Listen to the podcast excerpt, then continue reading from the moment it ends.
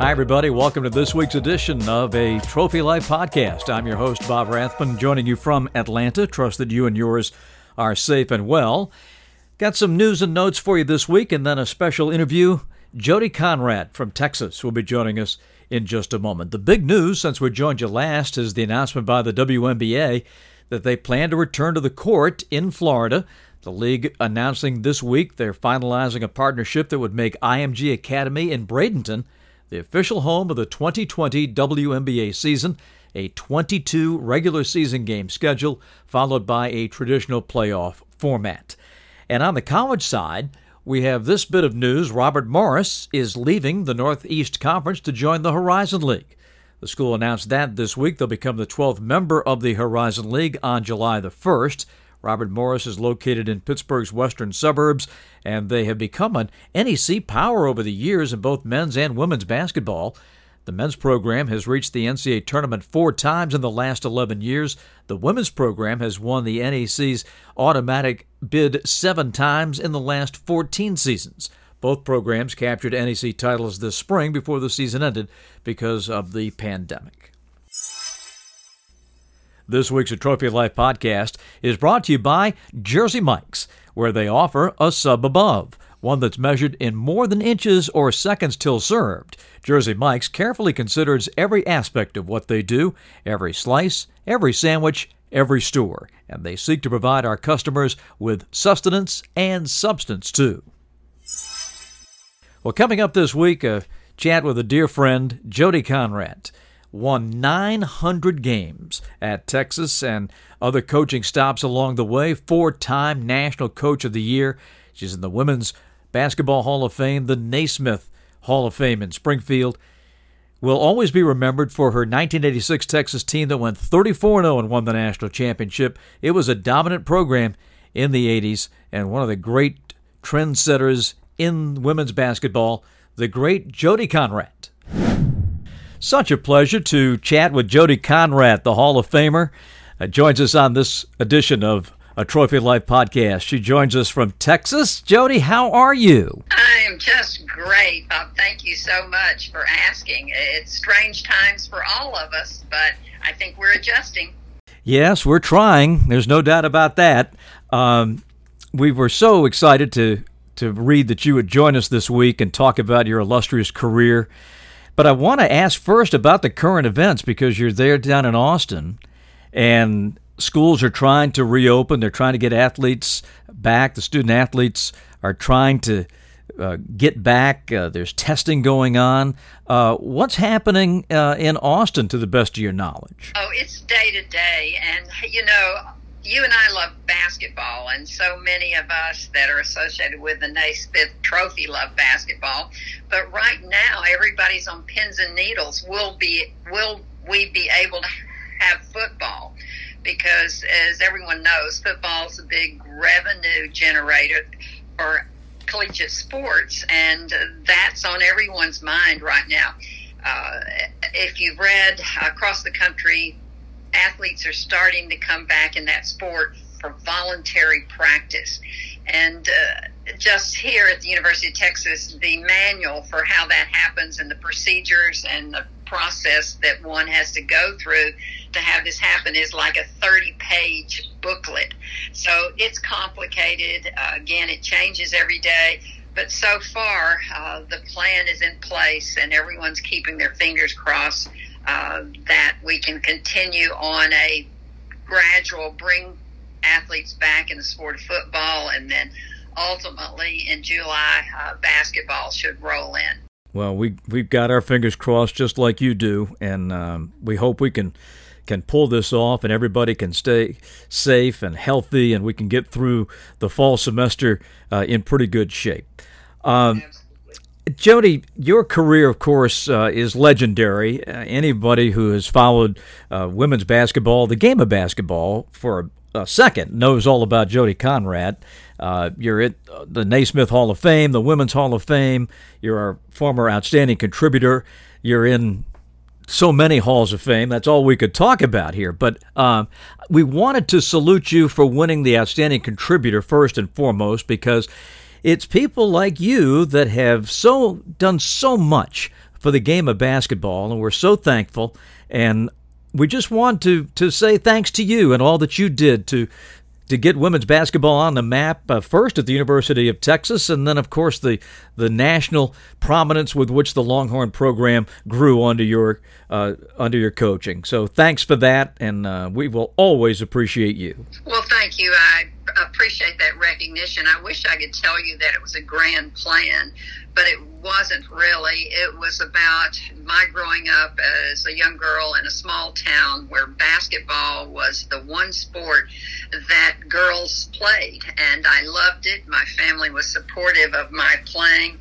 And uh, actually, it never occurred to me that I could be a coach because in small towns they hire three or four football coaches and then I think they draw straws and the short straw coaches girls basketball.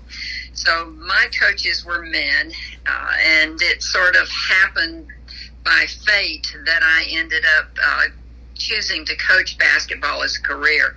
Uh, but my ultimate uh, feeling has always been I love the sport. I love the fact that I had an opportunity to play and to grow and to be a part of a team and the ability to provide that same opportunity for other young women uh, was always my motivator.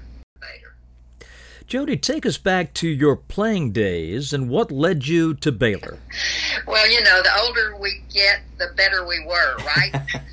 um, my playing days started out in, uh, again, a small Texas town where we played the six player game. It was a divided court, and because there was the feeling that girls couldn't possibly run 94 feet. Uh, you stopped at midcourt and you either played on the offensive end or the defensive end. So, and that game persisted in the state for uh, well into the 70s because it was a, a popular game. And I chose to go to Baylor because I grew up in a, um, in a Baptist home and with a Baptist background, and Baylor was an obvious choice there were no basketball scholarships for women, and I thought my career had ended when I graduated from high school. But as I got into uh, a curric- curriculum and looking at the options, I thought there was an opportunity for me to continue to coach.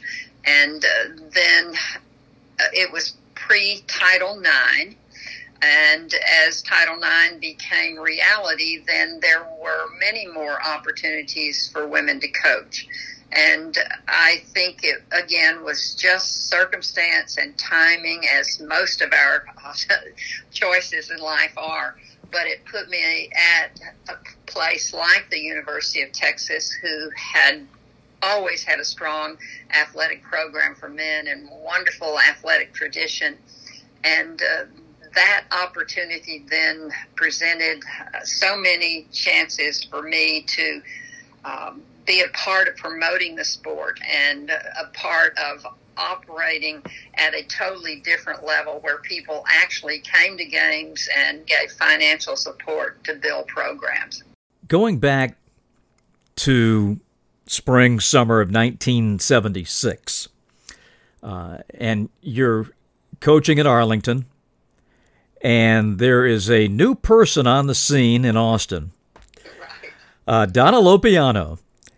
Uh, and we say this with great love and tenderness. She was a pushy, loud Yankee coming down to Austin, Texas, looking for a new basketball coach. And here she comes. And wow, take us through that story. Well, you're exactly right. Um, although Title IX had become a law and programs had, some even before that time, had started to fill programs and give scholarships, the University of Texas was hesitant. I'll, I'll say that and use that word because there was a fear, two things. There was a fear that women invading the arena of intercollegiate athletics at a place like the University of Texas would probably drain resources. And if you follow that reasoning, then it might damage their ability to be successful athletically and particularly in football. And the second was the societal notion that prevailed uh, for a long time that women really didn't want to participate in sports. They didn't like strenuous activity and they really didn't even want to sweat. So that was sort of the stage that was set here. And uh, just as by happenstance, the university hired a female president who believed that it was imperative that Title IX become a reality on campus. And a committee was formed, and their person who came forward, the name that came forward was Donna Lopiano. And there was some resistance because her reputation was one of a, and as you mentioned, love and respect, a pushy Yankee. but that thought prevailed, and Donna came to the University of Texas, and we use the term force of nature, and that was definitely it. Um, it was the most unlikely fit you could imagine. I think Donna's first um, meeting with Darrell Royal, who was the legendary football coach at that point, was to tell him that she hated country western music. So you can imagine that there were a lot of bumps along the road as Donna took over a program and built it from scratch. And I just was fortunate enough to be on her radar for some reason and chose to take the job because I knew that it was a sleeping giant and that there was potential as a state university to attract uh, from the outstanding high school pool of girls basketball coach in the state of Texas. 1,200 schools were playing girls basketball in the state and it was a big deal to advance to a state tournament. So um, that sort of set the stage, and our athletic department was actually established outside of men's athletics. So we had two athletic departments, Donna being the head of women, and Coach Royal leading on the men's side. But it allowed us to be um, very innovative and to think outside the box. Uh, nobody was saying you can't do this, you can't do that. So uh, the program was established as an entity to sell its own season tickets, to have its own uh, opportunity to showcase uh, girls basketball and young women who were anxious to play and to have a scholarship and, a, and an avenue to a wonderful education at the University of Texas. So um, we just started out on an on uh, journey that led us to be able to create something really special here. But Donna was can do in every area, and there were times when I'm going, oh no, I better hold on here because we don't know what's going to happen with uh, some of the things that she was willing to, ta- to take a chance with. But it was a great opportunity, and I just look back with such fondness on all of the steps along the way and what we were able to accomplish uh, in a time where people didn't believe that anyone was really interested in watching women play basketball. Jody, share the story with our audience about the time Donna met your mom uh, when, when she she wanted to come and get you to coach Texas. Well, you know, um, my family, as I mentioned, were pretty staunch Baptist, the conservative. I don't think I had ever heard my father say a curse word. And Donna came into my home as we were going to a early recruiting trip. We were on our way to Comanche, Texas, which is a very small town, to visit another legendary Hall of Fame coach named Leta Andrews. Leta was very successful, the most um, has more wins than anybody in the state of Texas, and probably very close to the top nationally. And and ironically, she had three daughters who all played basketball, were really good. So my very first recruiting trip was to try to entice her oldest daughter, Linda, to come to Texas and be in that first class that we would field uh, a team. And we stopped in my hometown because uh, it's on the way to Comanche.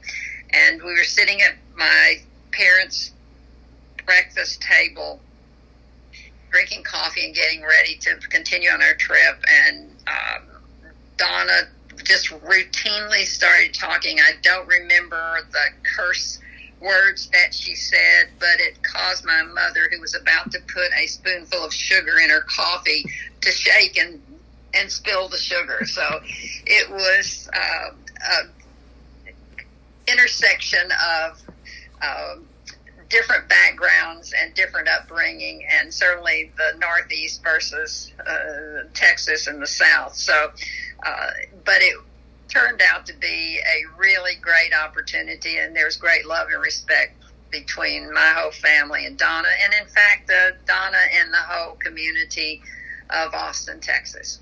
Well, she was so great because she wouldn't take no for an answer. I think that's probably the the one characteristic of Donna and her leadership. You know, she just would not take no for an answer. I said nothing in moderation, lo piano. That's that's how I thought of her. And many a time I would just talk to her and say, Donna, uh, could we slow down a bit? Could we think about this? Donna, this is not going to be uh, well accepted, but I'm very happy that she many times didn't listen to me and went forward with what at that point in time were bold and praise uh, decisions. And ultimately, her fingerprints and her influence will always be on the athletic program, and particularly on the women's side here at the University of Texas. Donna was one of those athletic directors who demanded excellence. In fact, she said, if you, and this was with the establishment of other women's sports, if you are not in the top 10, then you can't stay here. And that's a high standard uh, that I think the University of Texas still tries to uphold today. And how refreshing uh, it is, Jody, to see the perception uh, of Americans and, and those around the world of the female athlete change. And you have seen this firsthand to now where women are are totally uh, respected and and admired. Um, and for the select few, you know, we're in basketball, so we talk so often about those that go play professionally, WNBA overseas. But to me, you know, the vast majority don't play professionally after they're done with their college experience, but they become such great leaders uh, in industry, uh, in business, what have you. And the lessons that they learned on the basketball court are so f- instrumental in making great leaders. Wow, this has been fantastic. You know, looking at our society today and the turmoil and the opportunity for change that I hope we're going to embrace. Uh, if everyone had the opportunity to play on a team and to be in a diverse environment where you develop trust and love for people who look like you and for people who don't, I really think that sports has an opportunity to send that message to the rest of the world. Um, it's not a hard thing. It's not a hard thing to work toward a goal with other people, regardless of the color of their skin or their background. Uh, we learn to appreciate and accept each other. And I am so fortunate to have been one of those who had that opportunity over the course of my life. And I think anyone who's played on a team says, What's so hard about this?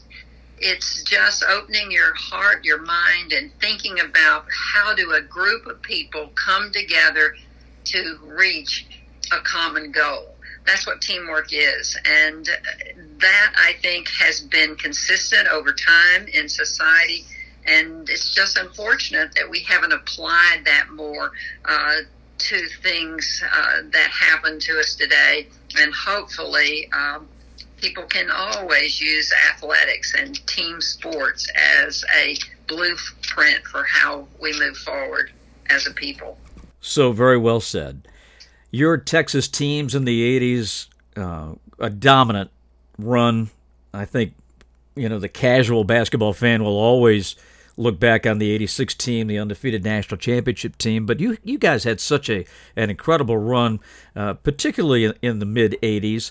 Uh, I know it's sort of like naming your favorite child, but are those the, the most special teams or are there others? Well, I think every team is unique, uh, and you can uh, take and add one or two people, and it changes the makeup of a team because uh, they bring different uh, talents and skills to the environment.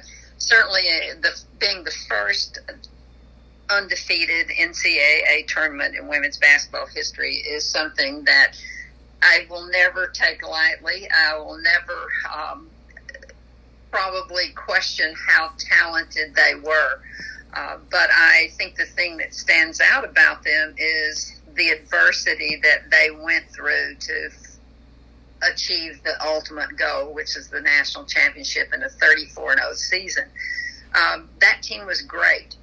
There was potential for teams following that to be equally uh, good, but basketball is one of those sports where if you have an injury here or there or adversity strikes, sometimes it's hard to recapture and really realize the talent of a particular groups of people. Uh, I remember when we won that national championship, and Clarissa Davis, as a freshman, was the MVP, and she was literally head and shoulders above anybody else in that in that Final Four. And I remember a coaching friend of mine, in fact, uh, most people who follow women's basketball will remember the name Billie Moore, who was the mm-hmm. legendary coach at UCLA. After that game, and we win, she said to me, "Let we'll just mail the trophy to you for the next three years." Because that team was so good, and we had such a great nucleus returning that I fully expected that we would win but unfortunately, we have injuries. Uh, things happen that you have no control of. Clarissa Davis ultimately had a knee injury. Um, so uh, there's nothing that is for sure in sports, and that's one of the reasons we follow and love it so much. But I have to say that that team, because of their accomplishments, has to be at the top of the list. But there were so many great players and opportunities that presented themselves after that to get back to a Final Four and um, have a chance to win. But everybody was trying to win, and some things you just can't control. And um, but that era was really great and really special. Well, Jody, we wrap up with our fingers crossed here on this virus. Um, maybe by September things will look a little bit different and we'll be traveling and playing in golf tournaments. And we so hope to see you guys here in Atlanta. Uh, we, we're just hoping and we're hanging on to that. We're not going to give up because we couldn't have a Naismith golf tournament without the, the Texas connection. Well, you know, our team's been upgraded. Um, you know, Beth Bass always feels his team when professional players, and she had a player on her team named Vic Schaefer, who's about a scratch golfer. Well, he's going to change now Uh-oh. to be the Texas team. So the balance of power in that tournament, whenever it does happen, and we're hopeful it's September, um, it's going to change. But I just want to say a shout out to Eric and the people with the Naismith Trophy that was a group that was visionary in my mind before anybody else was paying attention or giving awards or recognizing girls and women in basketball. That group in Atlanta did. I don't think there's a group in the country that loves basketball and supports the sport more than they do. So, and thanks for your continued presence in sport in that organization, but especially to all the people and the Atlanta Tip Off Club and to Eric for their great work. Well, they it's a labor of love, Jody, because we get to to be with people like you, and that makes it all worthwhile. Best of luck, best of health, and uh, like I say, we hope to see you in September. But if we don't, uh, it'll be soon, and uh, we can't wait to to see you all. And thanks so much for your time, and congratulations again on just a sensational career. Well, thank you so much, and hook 'em. Jody, thank you very much. All the best to you and yours. That's going to do it for this week. Our podcast this week brought to you by Jersey Mike's, where they offer a sub above. From Atlanta, this is Bob Rathbun thanking you for downloading us, and we will see you again next week.